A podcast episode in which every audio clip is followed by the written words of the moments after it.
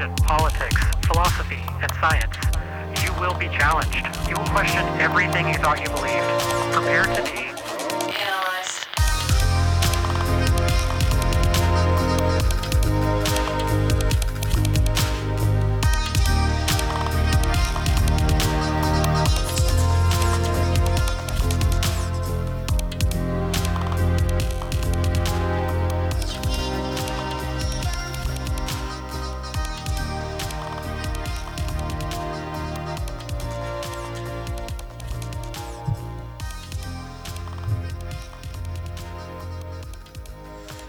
back to Analyzed, everybody.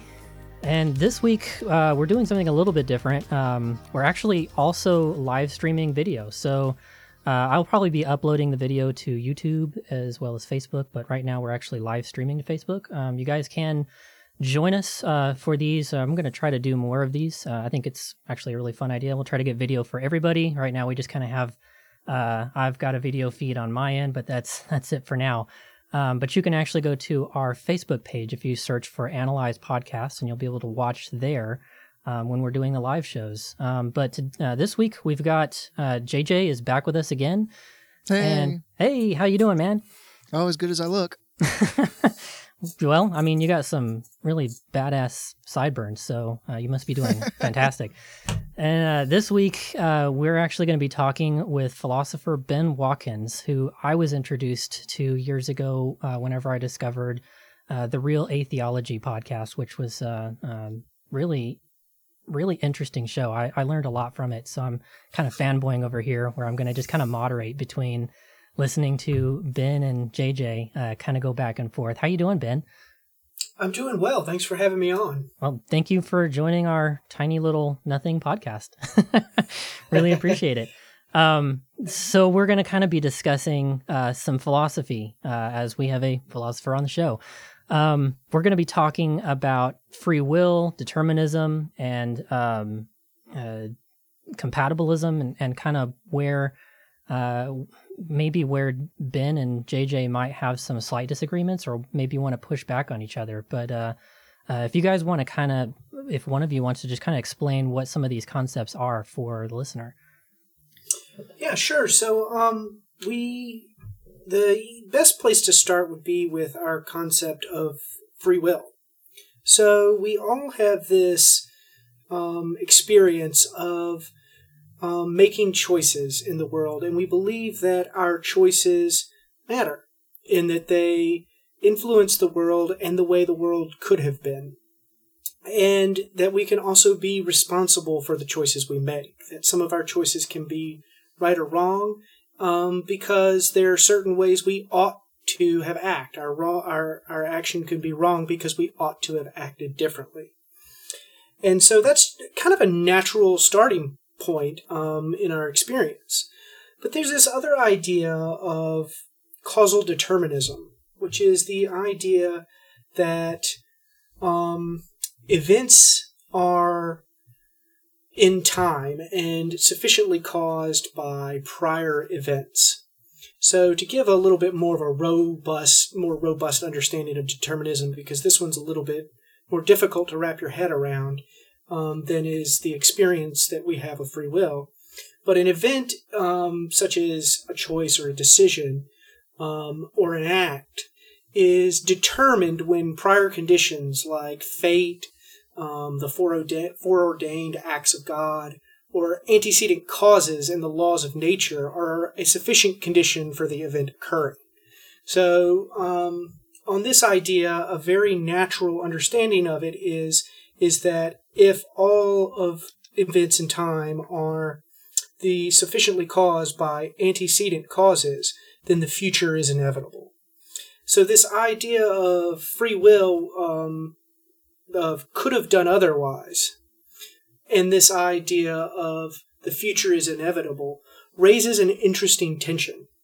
Um, because it seems like we couldn't hold both of these views. So there's two broad camps in this debate. They're the incompatibilists who believe that our concept of free will is just incompatible with our concept of determinism. and then there's the compatibilists who say, no, this tension is really just apparent and that um, we can have a concept of free will that is compatible with causal determinism. And so this tension um, in these camps are probably one of the largest fault lines, so to speak, in the philosophy of mind. Um, there are a lot of people who want to hold on to these incompatibilist senses of free will because they think those are the only ways in which um, we can have a coherent sense of could have done otherwise, and therefore determinism is false. But then there are other people, the hard determinists, um, who say, you know, look, uh, in order of uh, in order to make sense of this concept of could have done otherwise, then our acts would have to be um, miracles in a sense, in that they would have to violate laws of nature or the foreordained acts of God, and that it just couldn't be this way, and so that free will, as we experience it, is an illusion. And that makes a lot of people very uncomfortable because there are implications of that view, um, especially with something like moral responsibility. How can we be praiseworthy or blameworthy um, for our acts if it's not the case that we could have done otherwise? And so, what does it? What sort of implications does this have for like our justice system? So, our entire justice system is is predicated on the idea that people can be blameworthy and punished for their actions, and that they were free to choose one way rather than another. Um, and so, I think that helps uh, lay kind of some broad groundwork for the problem. Uh, JJ, did you want to add anything here? No, I think that you, you did a professional job of that. Um, Thank you, sir. I, I usually don't use the term hard determinist because I, I think that, or at least it feels like in the literature that I've come across, that refers to specifically a determinism that doesn't include randomness. And I think that randomness probably exists, but I don't think it gets you out of the problem of determinism. Like the idea that even though things are random, you still, you know, you still don't have free free choice to do otherwise. And so I've seen in the literature the term adequate determinist used, and that's the, where I hang my hat. Gotcha, gotcha. But Um, but ultimately, the question that's being discussed is not different. It's can people do otherwise given if they had been in the same situation, like if we created a duplicate universe and put you in a difficult situation where you had to make a difficult moral judgment, would you be able to do otherwise given the same set of pre existing circumstances? Gotcha. So to and I, help I oh, go to, ahead. Oh, to, to, to lay out. Um, so this is the where where I was using the term hard determinism was to help contrast with what's often called libertarian freedom. Yeah. And so these two sides of the coin are the incompatibilist camp. This is the camp that is saying that free will and causal determinism are incompatible. And so you can land in either camp.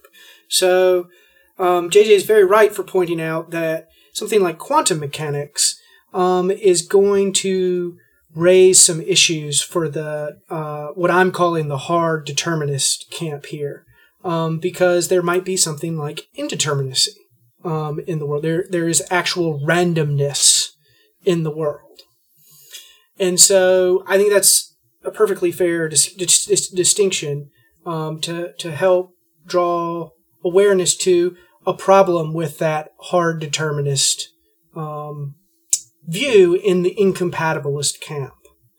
And so to, to try to help lay out this tension a little bit more explicitly, um, there's in our concept of libertarian free will, or just free will in general, it doesn't have to be, but but since we're in the incompatibilist camp, we'll we'll take libertarian free will for uh, for the moment.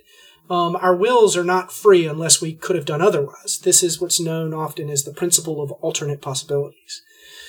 Uh, but if determinism is true, then we could not have done otherwise because our acts are inevitable.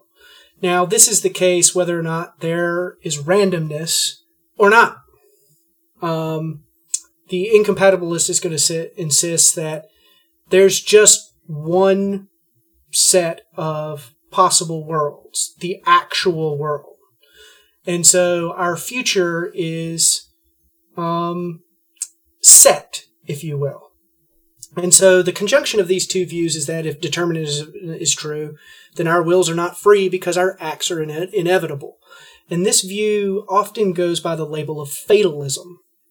Um, for those who are familiar with um, their Greek mythology, there's the um, tale of Oedipus, who is fated to kill his father and marry his mother, and that no matter what he try, no matter what decisions he makes, that's what's going to happen.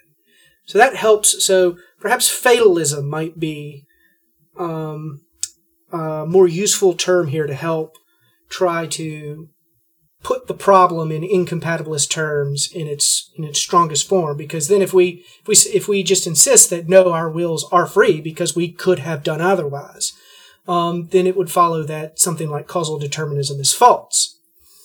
And we could try to support that with the um, randomness that JJ was trying to was appealing to earlier by saying that look determinism like we do have libertarian free will and that's the grounds for believing that we could have done otherwise because there is this real randomness in the world and therefore determinism is false. Now, Now I you think, that that's some pro- there's some problems with that view, Yeah. but that's that that's going to be the um, largely the route that the incompatibilist is going to try to take, whether they fall on the libertarian free will account or the hard determinist slash fatalist camp.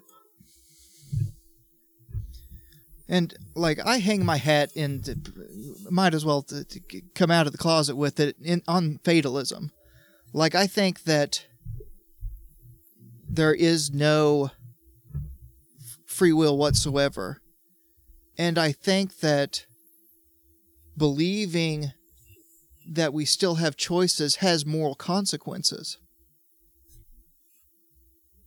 Okay, so this is this is a great place to pick up. So because the incompatibilist, um, who is a defender of libertarian free will, is going to push back uh, uh, here and say that that no, there there couldn't there, there couldn't be anything morally significant about our decisions. Um, because our acts cannot be wrong unless we ought to have out- acted otherwise. And so going to Immanuel Kant, um, because I just can't help myself but to talk about Kant. Um, um, one of his famous principles is that ought implies can. And so what he means by this is that um, we ought to have acted otherwise only if we could have acted otherwise. It can't be the case that I ought to have run faster than a cheetah if it's not the case that I can run faster than a cheetah. And so um, therefore, it would follow that the conjunction of those two claims is that our acts cannot be wrong unless we could have acted otherwise. But as we've already seen earlier, that if determinism, determinism is true on the incompatibilist view, then we could not have acted otherwise. There is no coherent sense of could have done otherwise. Right. Because our are- there acts are no are inevitable. Yeah.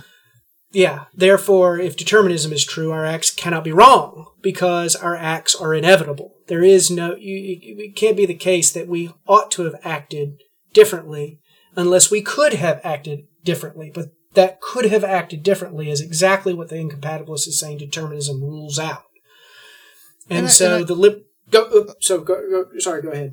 Well, one one of the things that we're we're dealing with here is we, we've already brought in the sort of like the implication that if morality there's a premise here that we haven't actually talked about and the premise is if morality is true then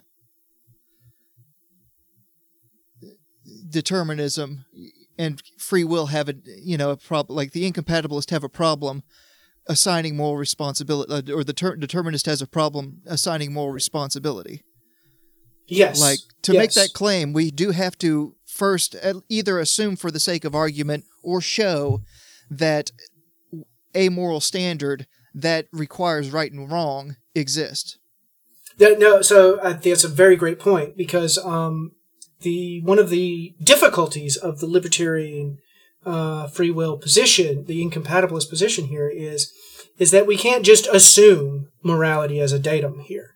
Because what the um, hard determinist or the fatalist here is doing is that they're arguing to the conclusion that we could not have done otherwise.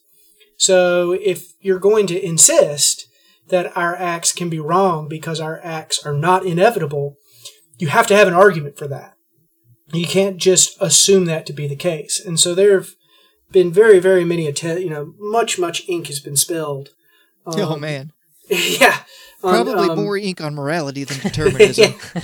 So, um, trying to do that. So, um, my approach is to leave the incompatibilist camp. And so my feet are in the compatibilist camp.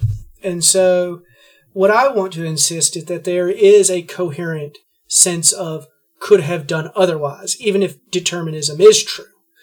And so that it's just false that if determinism is true, then our acts are inevitable.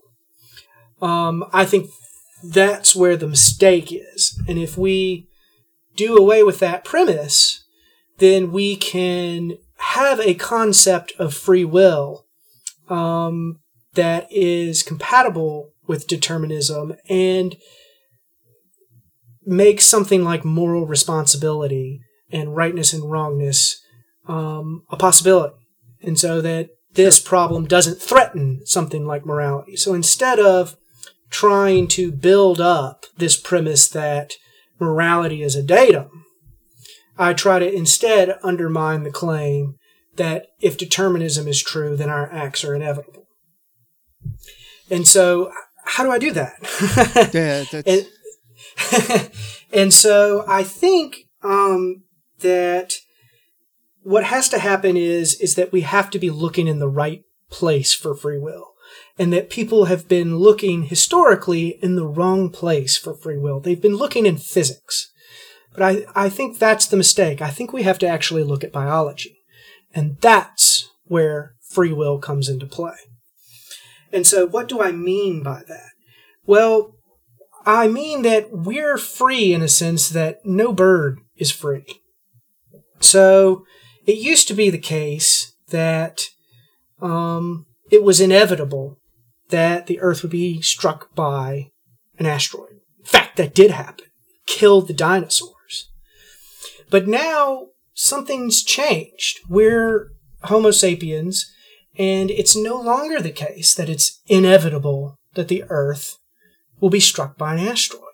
Well, why is that? Well, anyone who's seen Armageddon, um, granted this would be a huge engineering feat, we could theoretically build spacecraft that go out into space to an incoming asteroid and intercept it and deflect it off of its course so that it then misses the Earth. So it's it's no longer the case that it's inevitable that the Earth will be hit by an asteroid.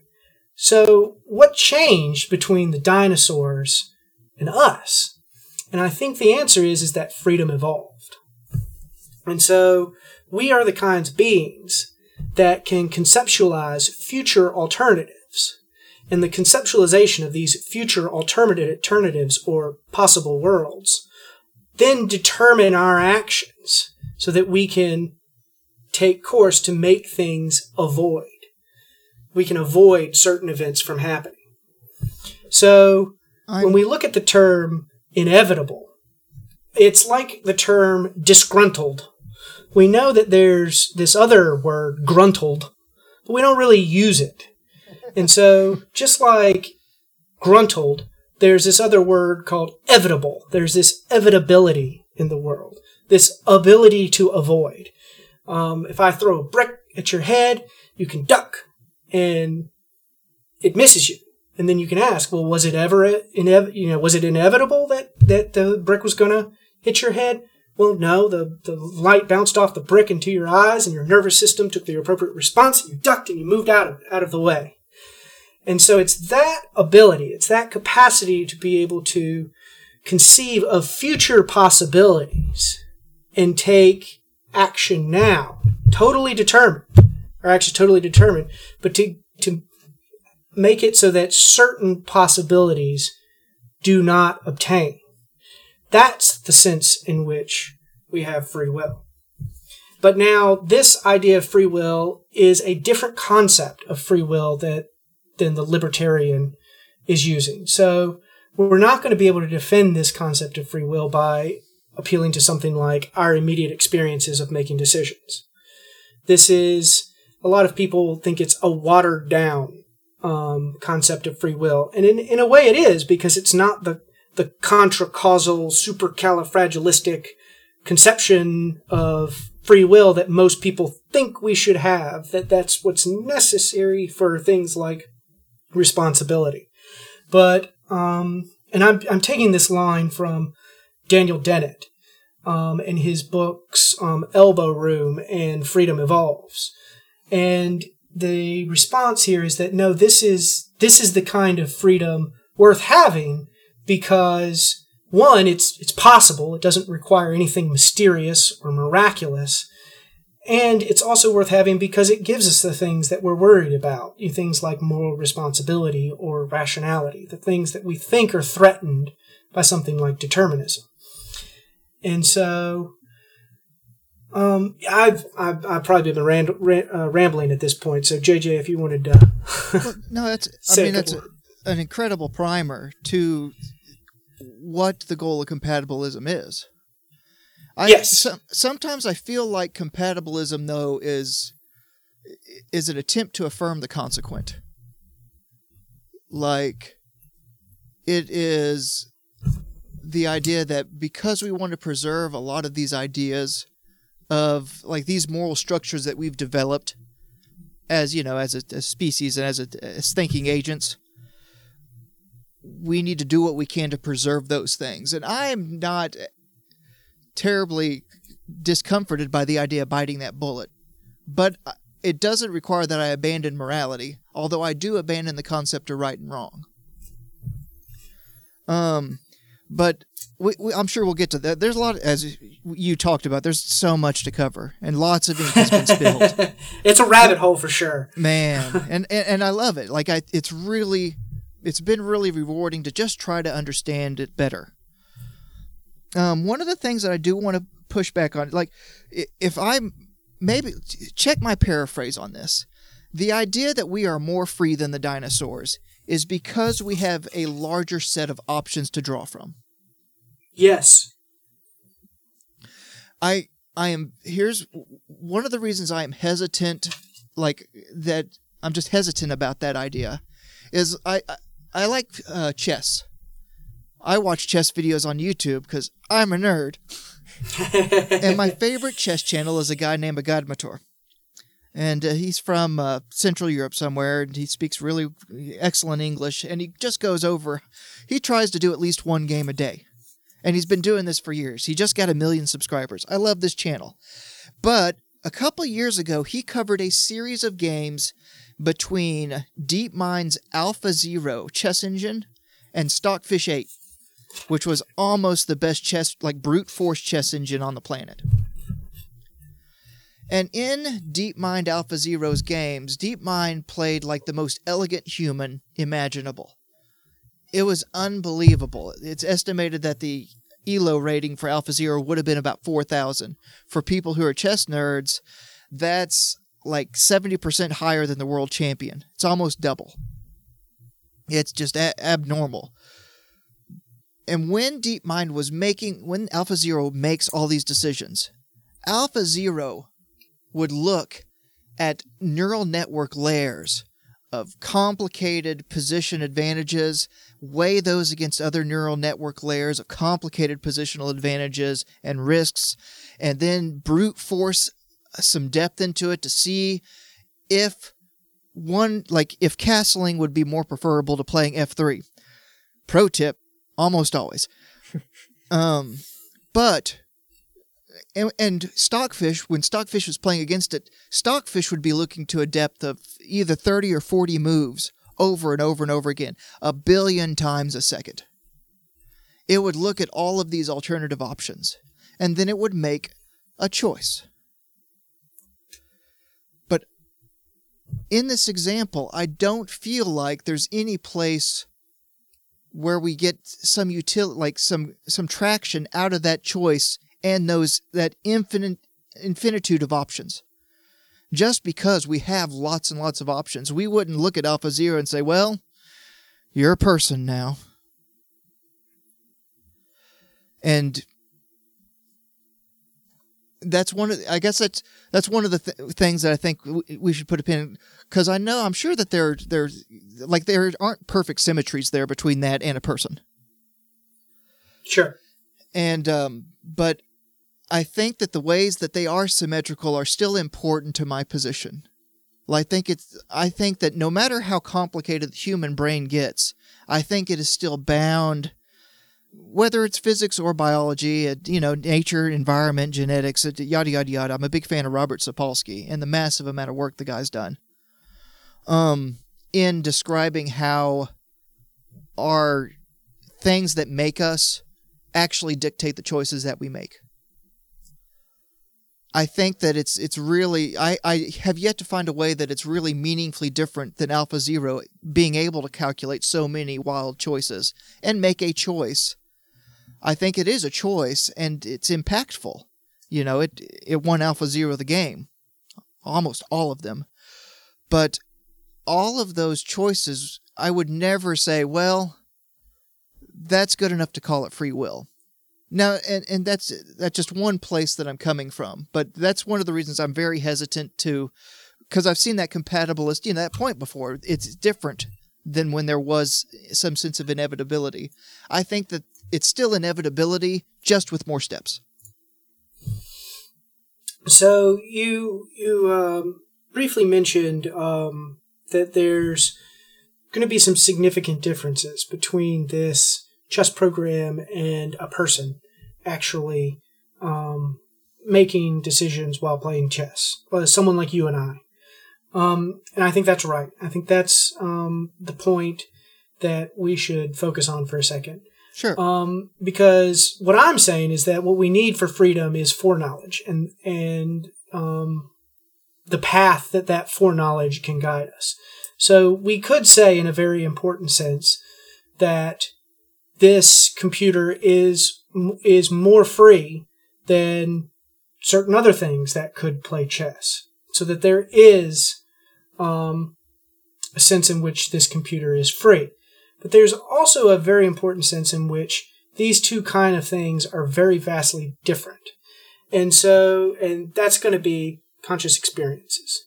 So it's a long tradition in, uh, since Plato is that man is a rational animal. That what is, you know, essentially what makes us human um, is our ability to um, act for reasons. And so that has largely been undermined in the 20th century from a tradition in philosophy known as phenomenology, mm-hmm. um, which says that no, um, we what what makes us essentially human isn't our ability to reason. That's certainly a unique human capacity, but what makes us human, what's really essentially human, is our ability to learn skills, to be able to respond to the way the phenomena of the world are presented to our conscious minds. So, um, you're both musicians. So there's a relationship between a person and its instrument in a way that an instrument almost becomes an extension of your body.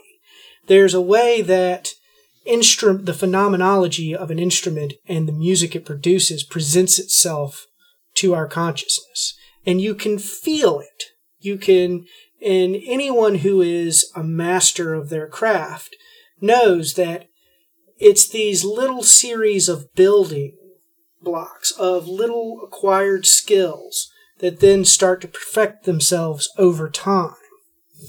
That that in essence is what makes us human. And this is a this is a feature that isn't a feature of something like a chess program.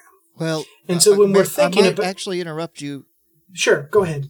For a point of clarity, when they built Google's DeepMind built the uh, Alpha Zero program, all it did was give D- Alpha Zero the rules.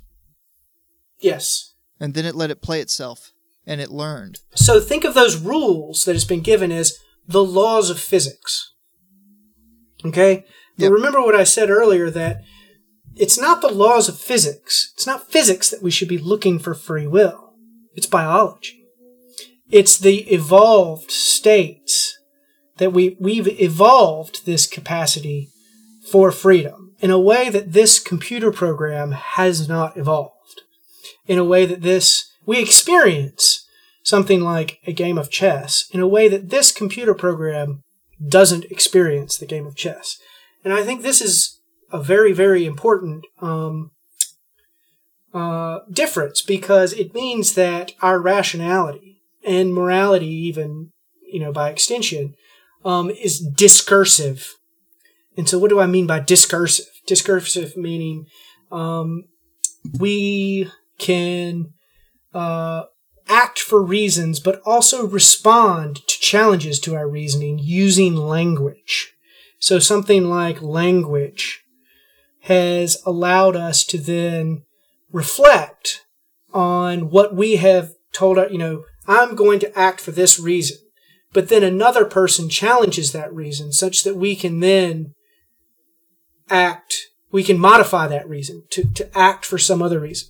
This whole idea of a discursive rationality is not the kind of rationality that we find in the computer program. What we know, find in the it computer sounds like program- AI with more steps. It is. So so it, this is why I think AI is is um, don't get me wrong, we've made we've made great great leaps in Yeah. AI. There's just um, no doubt about it, no doubt about that. But we haven't been able to replicate um, the human experience. And so there's a famous uh, philosopher of language named John Searle. Yep. And he puts this point with what's called his Chinese room thought experiment. And so the idea behind this thought experiment is that um, imagine that you're in a, a, a box that looks like a machine, and people come up to it with um, Chinese notes, and they put put in these notes with these Chinese symbols written on them, and you're in there and you have all these uh, Chinese translating materials, and you can look up um, what that symbol is, and you can then write in another language what that symbol is, but you don't actually understand Chinese. Now, to the person on the outside of this machine, you're just going to seem like something that understands Chinese. That's that's just you're putting in the input and you're getting out the output. But the point of this thought experiment helps us realize is that you're the one inside the machine and you don't actually understand Chinese. There's something that a machine just can't quite replicate. And people on the outside might not be able to tell the difference between the machine and the person. And so this is what I was trying to get at when I was saying that something like rationality and morality are essentially discursive. It requires that there's this language that is um, understood between parties back and forth. Um, there's something that it doesn't break the laws of physics, but it's the laws of physics in a much, much, much more complex arena biology. Sure. So, um, you know, physics, then to chemistry, then to biology, then to psychology, then to politics. Um, and so it's this journey of um, the discourse, this discursive um, system that has evolved over time with a language and the kinds of beings we are, has a sense. There's a sense of freedom in there that just isn't.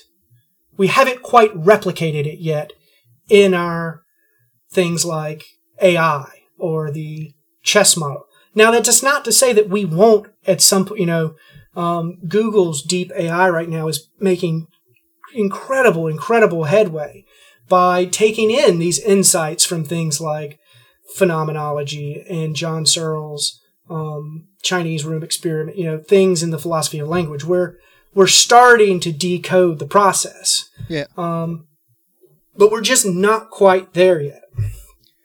Now, I'm not committed to the idea that uh, it's not like something to be a computer processor processing. Um, and you can blame Emerson Green for that. um, I'm also like I thought. I thought about when I first read about John Searle's uh, thought experiment, the Chinese box problem. I I thought it was a really really good challenge for the differentiation between just an analytical machine and a human.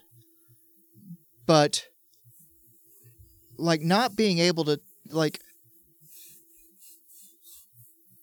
it's like I have to have a philosophy of mind that Mhm. features or, or that preferences human type experiences to kind of accept that.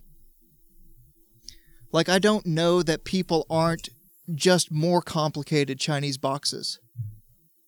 Like, I think that experience and feeling don't necessarily get give me any more traction. I think that they're important. Like I think that the reason that morality exists is because we have experiences. You know, it's, it's morality is dependent upon the fact that suffering can and cannot exist in different abstract concepts of a world. You know, like in some possible so this will world. be a great place um, for me to, to, to put a pin in um, because you said earlier that um, your concept of morality just does away with the concepts of right and wrong. And I find that a very fascinating review. So, what does a concept of morality look like if we've um, so so I take the essential concept of morality to be ought or should um, these essentially normative terms that we ought to act in some way rather than another. And if we don't act in those ways, then we've acted right wrongly. And if we do act in the ways that we ought to, we've acted rightly. So if we take those concepts of right and wrong out, what does morality look like? Well, I, I the reason I, I kind of like just uh, was dissuaded from using them is because I realized that if we act in this way, it would be acting rightly, and if we act in this way, it would be acting wrongly. We have to actually substitute something in for that rightly or wrongly to actually know what we're talking about.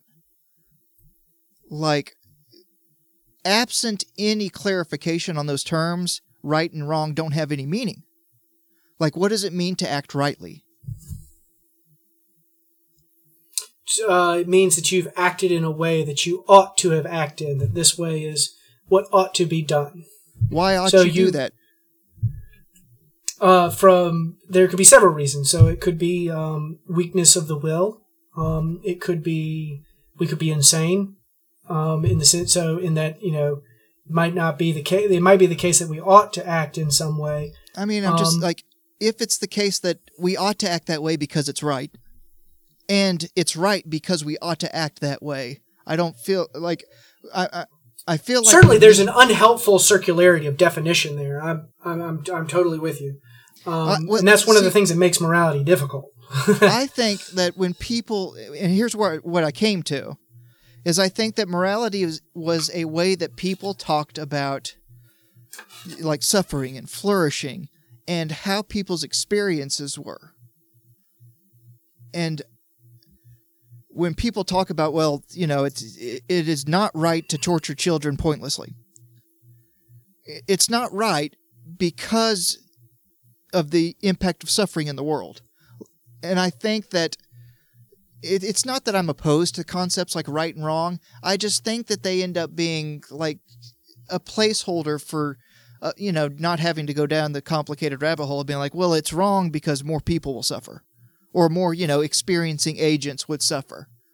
That's fair. Um, so uh, hopefully this will help for some listeners to try to help because I know we've we've we've traveled a, a bit from uh, philosophy of mind meta ethics really rather quickly. Yes, it's not uncommon in these conversations. um, but so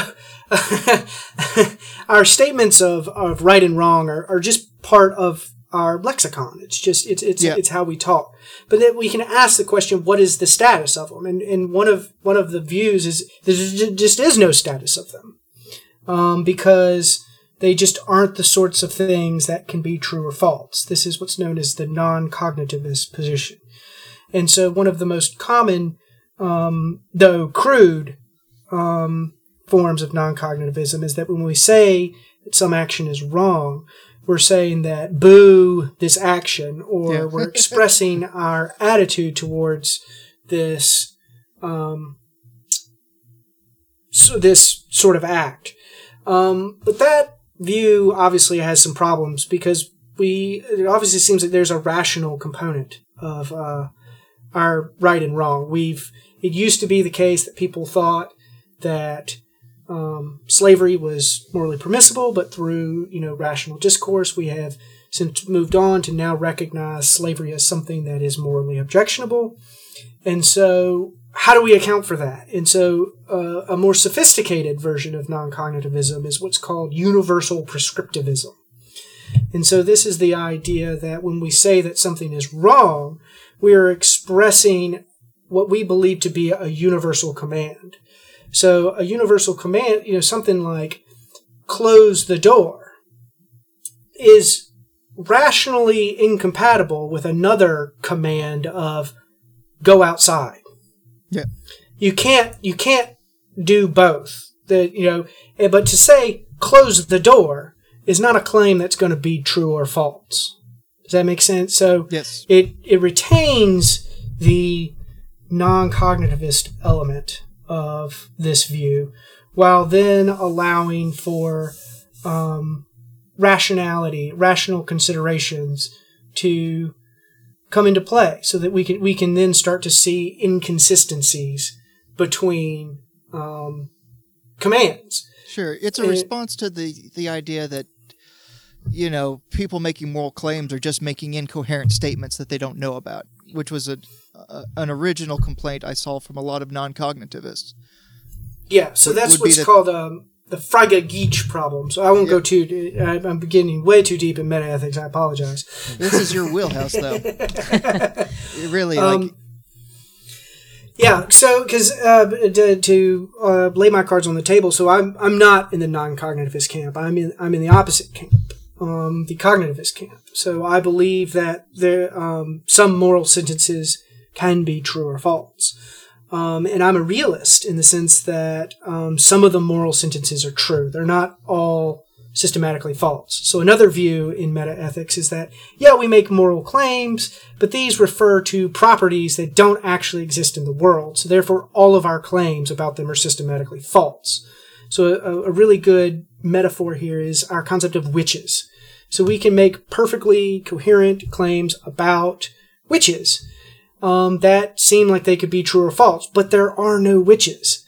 So all of our claims about witches are just false. Um, but again, I, I'm a realist, so I don't take that position. I believe that there are some moral sentences that can, in a, in a uh, robust sense, be true. Um, and I believe that those sentences are made true by properties other than the attitudes responses of subjects. So I don't believe that there's any subjective characteristic about any particular person or any groups of person which make claims moral certain moral claims true. And then where my view gets sounds it sounds weird, um, and I, I I'll certainly concede that is is that I believe that moral properties are not identical to any set of non moral properties. So I don't believe that we can, for example, reduce morality to human psychology, nor do I think we can reduce morality to facts about human nature or about even the nature of a god. So I'm an anti-reductionist. I don't believe that the you can like I used a reductionistic model earlier in the natural sciences by reducing politics to psychology, to biology, to chemistry, to physics. I don't think we can use that same redu- reductionistic model when we're talking about something like reasons or Well, let me ask- rationality. let me ask some questions to try to understand this, because I like a lot of it sounds really appealing, and I've heard you talk about this in different you know formats with different people in the past. Sure. Um, like when you make a moral claim, whatever claim you want to make, And Well, let's let's let's keep it simple, and we'll just say the claim is some things matter. and um, why do they matter? So it's great question. I set you up. Well, no, I mean, Um, like this is like this is what a lot of people listening are going to wonder, and Yeah, it's a great no. It's the right question to ask because there are at least four senses in which something might matter. So we have to ask, what do we mean? You know, how might some things matter? And so I've already we've already mentioned one, the psychological sense. Something mattering consists of attitudes or motivational responses towards things. Um, things might matter in a rule implying sense. So things matter because there are rules distinguishing between what is allowed and disallowed or correct or incorrect. So think of like grammar, um, our political laws that we, you know, that are um, through a legislation. Um, we can matter in that sense. Um, there's a command implying sense. Things, something's matter involves commands from an authority. So something matters because God says it com- matters. But then there's a fourth view of mattering, the one that I adopt, and that's the reason implying sense. And so I believe that there, um, some things matter because there are reasons for everyone to care about these things. So what's a good example? So the example I like to use, I like to use two, one practical and one theoretical. And so the practical one is future pain. So we all have reason to want to avoid future pain. And if some form of anti realism was true, that couldn't be the case. Because what I'm saying is that the very nature of pain, not actual pain that's happening, but future pain, pain that hasn't actually happened, the very nature of that gives everyone reason to care about it because it matters in this reason implying sense. Now, the theoretical one that I like to use is the nature of a sound argument. So, if it's the case that some argument has valid premises, or uh, has a valid structure, and has true premises, that makes it the case that we should, ought, or must accept the conclusion of that argument. And so we have something to care about, something matters. Truth. Sound arguments matter in a way that we all have reason to care about them. And we can't reduce these truths to any fact about our psychology. Because if we did, we could we end up with all sorts of implausible implications. Because we could say, well, what if it's the case that someone wanted to eat a car? Well, I think it's pretty obvious that you could never have a reason to want to eat a car. But if we imagine someone who um, desired, um, even after procedural rationality and um, reflecting on their situation, desire to eat a car, the anti realist views here are going to require that this person has a reason to try to eat a car. And I just think that's, it's, it's just really hard to believe. And so I also think when we move to the theoretical example that when someone acknowledges that some argument is valid and has true premises, but then says, I'm not going to accept the conclusion of that argument, they're making a mistake. They're getting it wrong. It, and how are they getting it wrong? They're getting it wrong because they ought to accept the conclusion of that argument. And I think that's a really powerful argument to say that if we're if we're going to insist that reasons are reducible to human psychology, and then we have to permit in in this that there could be cases in which someone has reasons to just they are that we just don't have reasons to accept um, the conclusions of sound arguments. And I just I find that just super. I just find it a dead end. Now, it's, Um, it's really unappealing to imagine somebody wanting to eat a car.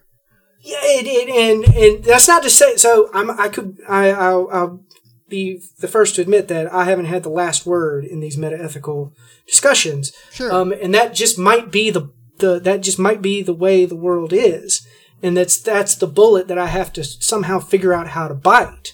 See, that's that's But- where I was sitting. Yeah, and and, and that's that's that's the deep nature of these questions is because it's it's you know where are you going? Where, where what bullets do you bite? What are the most impalpable um, bullets? Like Wh- I have to which- bite some wild bullets, believing that there's no Yeah, free will. but but but but notice that we're even in the very process of doing this we're saying we're th- we're thinking we're we're implicitly using the concept of a reason that i'm um alluding to here we're we're asking which bullets count more or less in favor of us biting Well, yeah, we're saying what is about this bullet that But- it's okay or it would be more right for me to bite this bullet than that bullet? But I think am I can- making a mistake or getting something wrong if I bite this bullet instead of that bullet? Well, yeah, but I think we can probably find examples where people don't do this. Absolutely. So this is a hypothetical scenario. So we're, we're- I mean, we're imagining. Uh, I'm, you know, imagining someone wanting to eat a car. I don't know if someone actually has. Well, and, This- and we don't need that example. We can just pick out a wild example of someone that did something irrational. Yeah, but so uh, when, when you say irrational, so I'm going. I want to use the concept of irrational in the same way that I'm using the concept of wrong.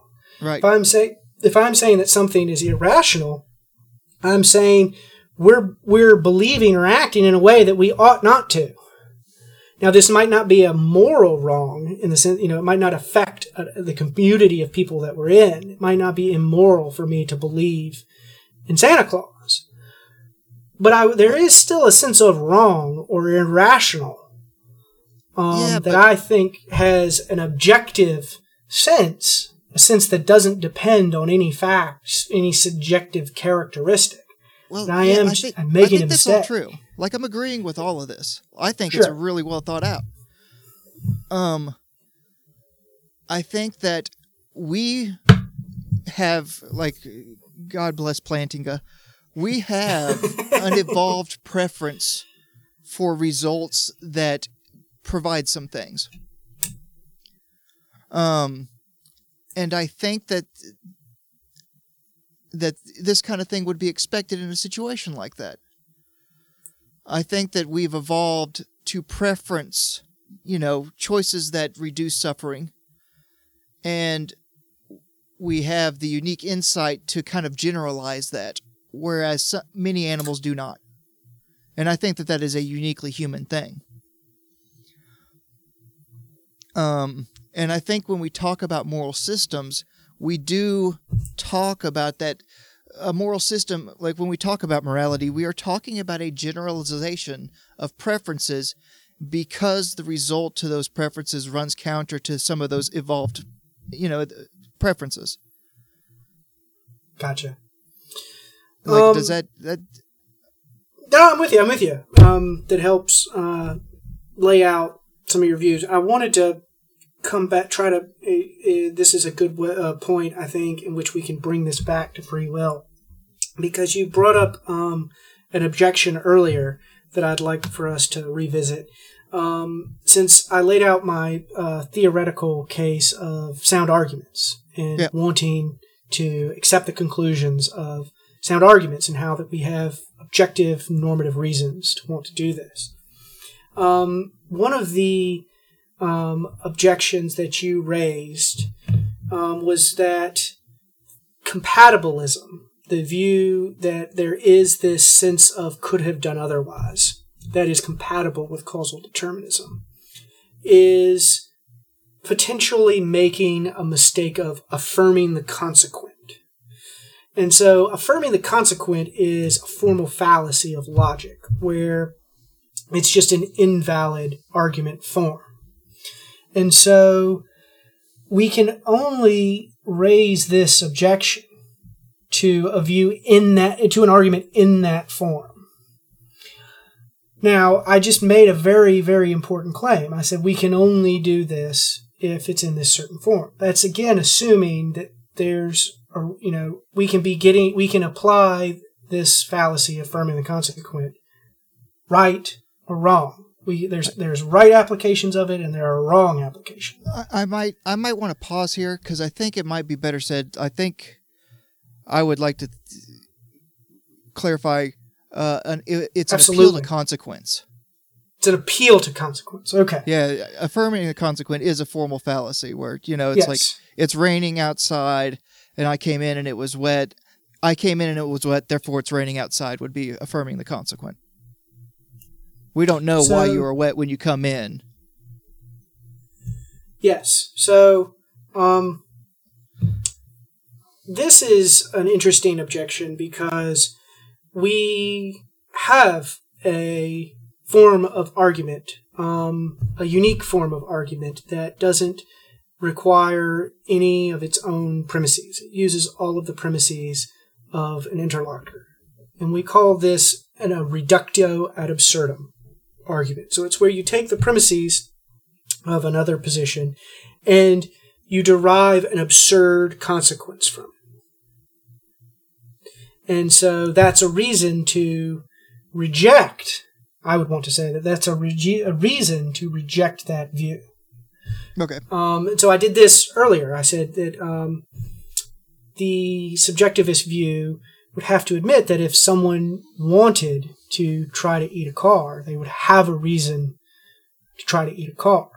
And so that was a reductio ad absurdum of that subjectivist position, saying that, look, the co- a consequence of this view counts against this view. The nature of this absurdity, the absurdity itself, not anything about me, but the nature of the of the absurdity Yeah. that is a consequence of it, counts against that view. And so I think we can do this same move in the free will debate. So we can say that, you know, look, one of the reductio ad absurdums of the incompatibilist position, um, if we are going to put plant our feet in the determinism camp, is that morality goes out the window. And so that that's something that should worry us. We should care, we should want to preserve our concepts of morality. This is the, um, again, I mentioned earlier, a lot of ink's been spilled Yeah. trying to preserve this on its own. But I'm not so sure we can just say that we can object to this move by saying, oh, it's just appeal to consequences. Well, yeah, we are appealing to consequences. But are we making a mistake by doing that? Or is this, is the absurdity that is derived from this view then the fact that counts in favor of us changing our mind? We would be getting it wrong. And this fact, this absurdity is what helps us see that we're getting it wrong.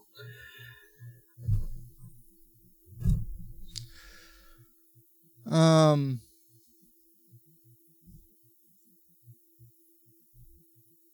A lot of stuff there. yeah, I know, I know. Um, it's, it's it's a rabbit hole. I know. I Uh, don't. well, so to go, your your objection was an appeal to consequence. Well, you at first said uh, affirming the consequent, and then you changed it to appeal Yeah, to consequent. And I totally, I'm with you on that. Uh, change it to move. So, um, how does the compatibilist position um, fallaciously appeal to consequences? Is how can we can we flesh that objection out more? Um.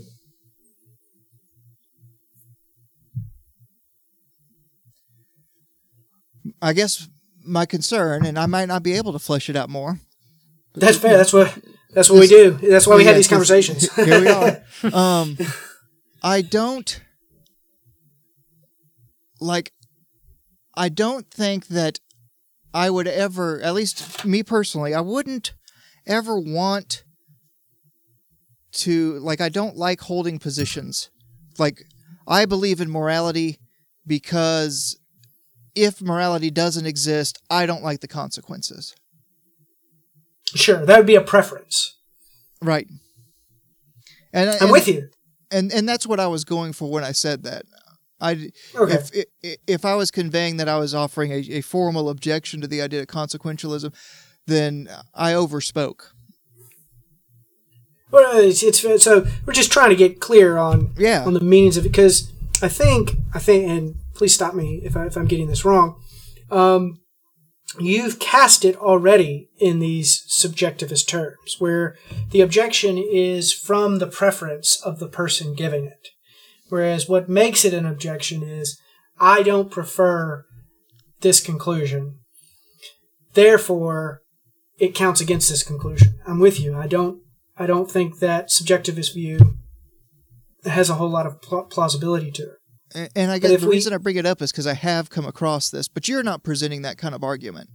No, I'm I'm in that objectivist camp. And Yeah, I'm, I'm- going to say no, no. It's not. It's not something about my preference to the um, consequence of the view.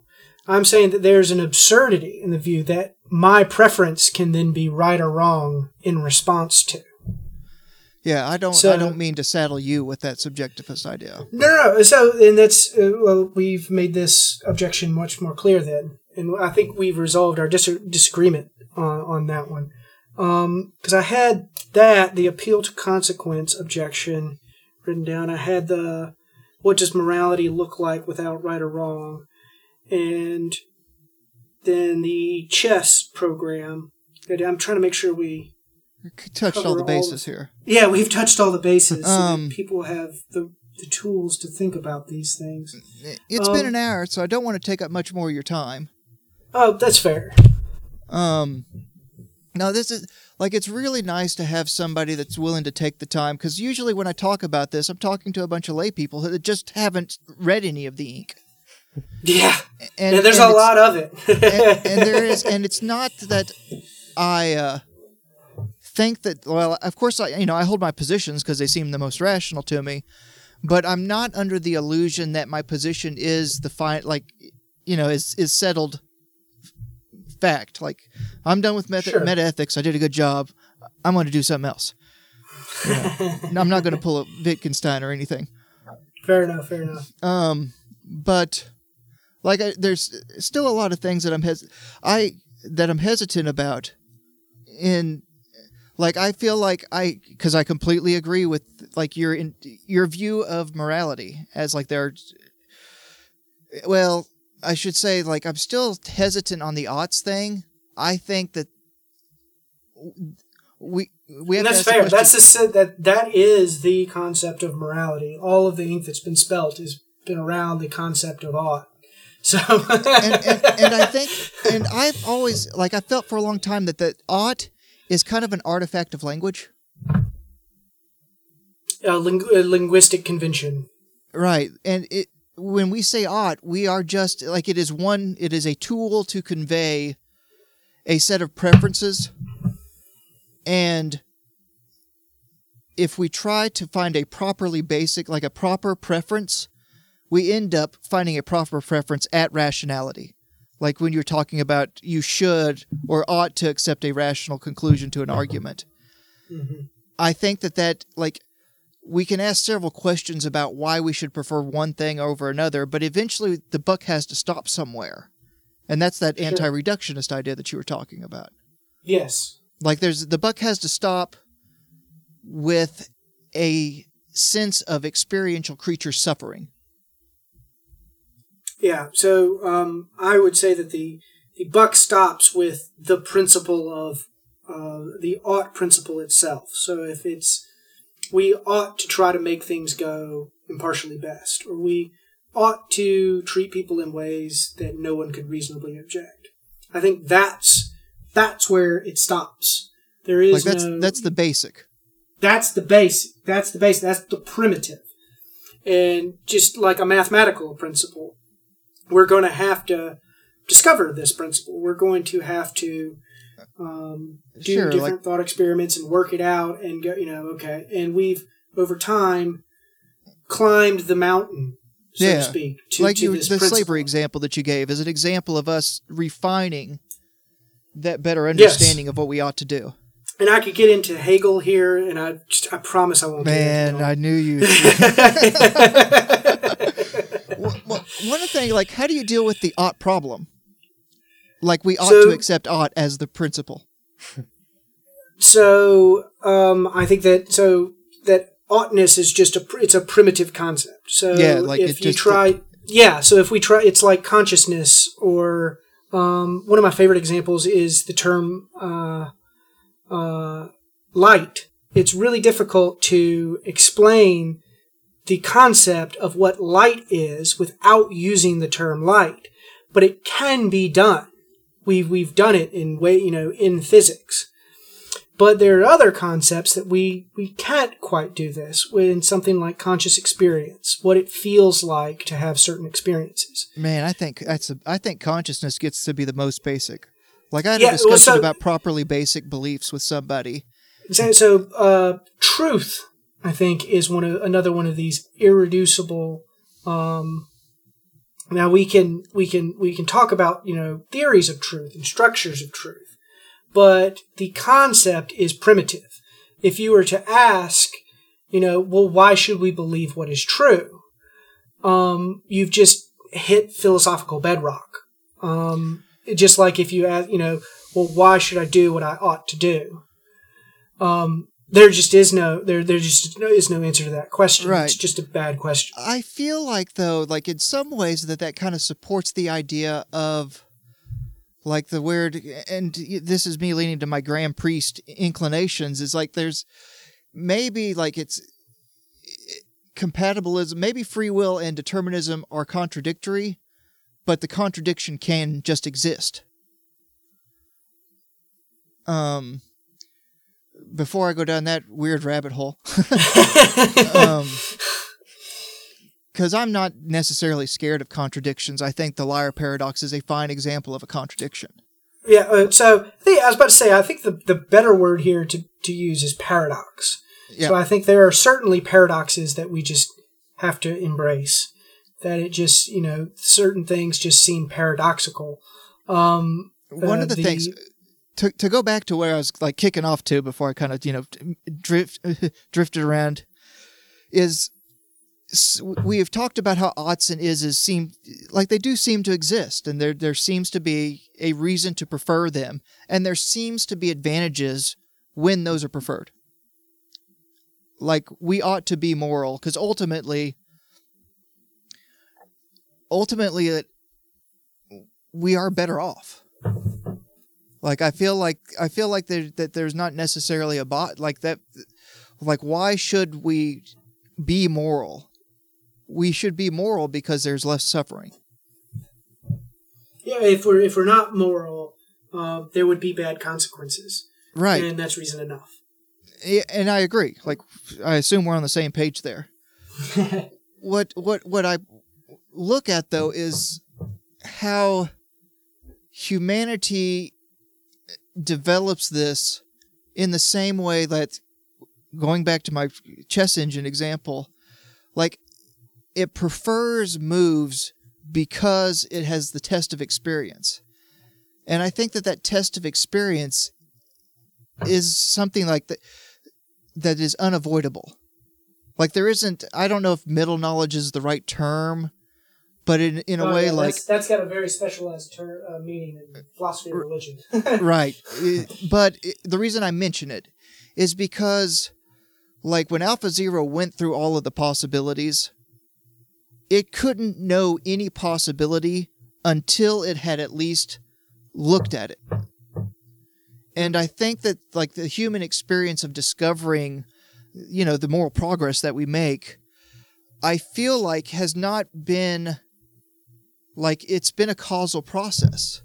We didn't accidentally, you know, get willed moral progress by God in a dream because that would be convenient and impress me a lot. Like if God, you know, made me dream some great moral truth that I could then apply, I would find myself much more uh, keen on accepting some anthropomorphic gods that have been mentioned to me. But the learning process and the preference the preferencing of all these things has come at an unavoidably hard cost. And I think that that's so that- completely causal. That's uh, I'll, uh, maybe the, the great place for me to to stick a, uh, a pin in. Um, uh, uh, we were mentioning embracing paradox earlier, Yeah. and so the the compatibilist um, paradox, so to speak, is you know, well, do we have free will? And the compatibilist answers, well, yeah, because we have no choice but to have free will. Isaac Bashevis Singer for the win. um, because what um, I think what you just said is is is starting to hit at the right point where I think we should be looking for um, free will, and that there's this process. Um, you you said it with morality, but we can relate the morality back to the free will um, discussion as well, um, because ought implies can, and so we've evolved. Freedom has evolved, and so we've had this explosion of evitability to use a word that we don't often use. We normally use the word inevitability, but Yeah. this explosion of evitability is this this explosion of can. Um, and because we've had this explosion of can do's, those cans then bring with them the oughts because you can then ask yourself about the future. You know, should I can do this X, I can do Y, I can do Z. Should this I is do where I get thick-headed about it, though. Yeah. Like some people, like we- we are talking about an idealized, like in an ideal environment, we would be able to make the rational choice. But I think that that ideal environment doesn't exist. Like I think that you know, Sure. to take taking examples like when people are exposed to lead in a neonatal environment, they are more likely to be diagnosed with ADHD. And then they have a difficulty making those rational moral choices because there is a real biological component that gets in the way of that freedom. Gotcha. All right. Uh, that's probably a good place to, Yeah. to end. Yeah. We covered really- a lot of ground. I, I'm not, I really cannot Yeah. overemphasize just how much ground we were able to cover in that hour and 15 minutes. You're smart hope- as a whip, Ben. Man, I enjoy listening to you. I do was- appreciate. I've I've very much enjoyed talking with you, and I've always I've always enjoyed uh, interacting with you. Uh, so this was certainly a very very great treat to be able to finally do it with our our real voices instead of behind a keyboard. Yeah. It, it was actually pretty uh, fun just to be a fly on the wall and listen to a conversation that's outside of my wheelhouse. Awesome, awesome. Yeah, uh, man, thank you for joining us. That was uh, that was really fun just to listen to. I, I know I didn't say much, but uh, I I was still here for the whole thing. I promise. Awesome. Uh, but, but as we close out, what would you recommend? I, I some some place to go and read to kind of expand my view a little bit on the topic. Which one, morality or free will, or both? Uh, let's, let's do free will because So for for free will, I, I so um, I have many deep disagreements with Daniel Dennett, but I think his work on free will here is really really great, and I've found it the most persuasive account of a compatibilist free will um, that I've encountered. And so his two main works are called Elbow Room and Freedom Evolves. And if those seem a little too daunting, fear not. Um, there are several YouTube videos of him, you know, giving lectures, um, interviews some, with things like Closer to Truth. Um, those are really great um, places to, to get your feet wet, to, to, to, to kind of dive in. Because there is, I'm sure your listeners have already realized, there's a language game here. There's a there's a learning curve of just trying to understand what all the terms mean and the concepts they refer to and how they relate to the to the questions to each other and the questions they're trying to answer. And so those videos definitely definitely help with that. Yeah. Um, and for morality, my view um, is derived largely from Derek Parfit Yep. and his works Reasons and Persons and On What Matters. And again, these are these can be very very daunting, especially on what matters. It's uh, three books, well over a thousand pages. Um, but again, you can look. We have an episode of Real Atheology. I want to say it's episode 14. It's called Irreducibly Normative Truths. And so that was one of my really big projects of trying to help give people a, a jumping in point um, to the what's my view what's often called ethical non-naturalism um, because it doesn't really um, exist the jumping in point on youtube so much but the stanford encyclopedia um, entry on moral non-naturalism and the wikipedia page on ethical non-naturalism are great places as well to jump in to try to read up more on Sure. these views Well, I appreciate all of this. Absolutely. Thanks again Yeah. for having me. It was it was great fun. Yeah, Yeah, I really and- enjoyed it. Thank you. Yeah, and for uh, uh, anybody who is interested in also becoming a guest, um, by all means, visit our website. Click on the uh, Become a Guest link at uh, analyzepodcast.com. And uh, if you would like to get access to exclusive content or uh, uh, some of the extended uh, show content and probably be throwing some extra video stuff on there as well, uh, you can go to the Patreon. You can also find a link to the Patreon on the uh, the website. There's there's a link from there. But uh, again, um, that was Ben Watkins from Real Atheology, and thank you for joining us. Thank you so much for having me. Yeah, thanks, thanks. Have a good night, guys. Good night.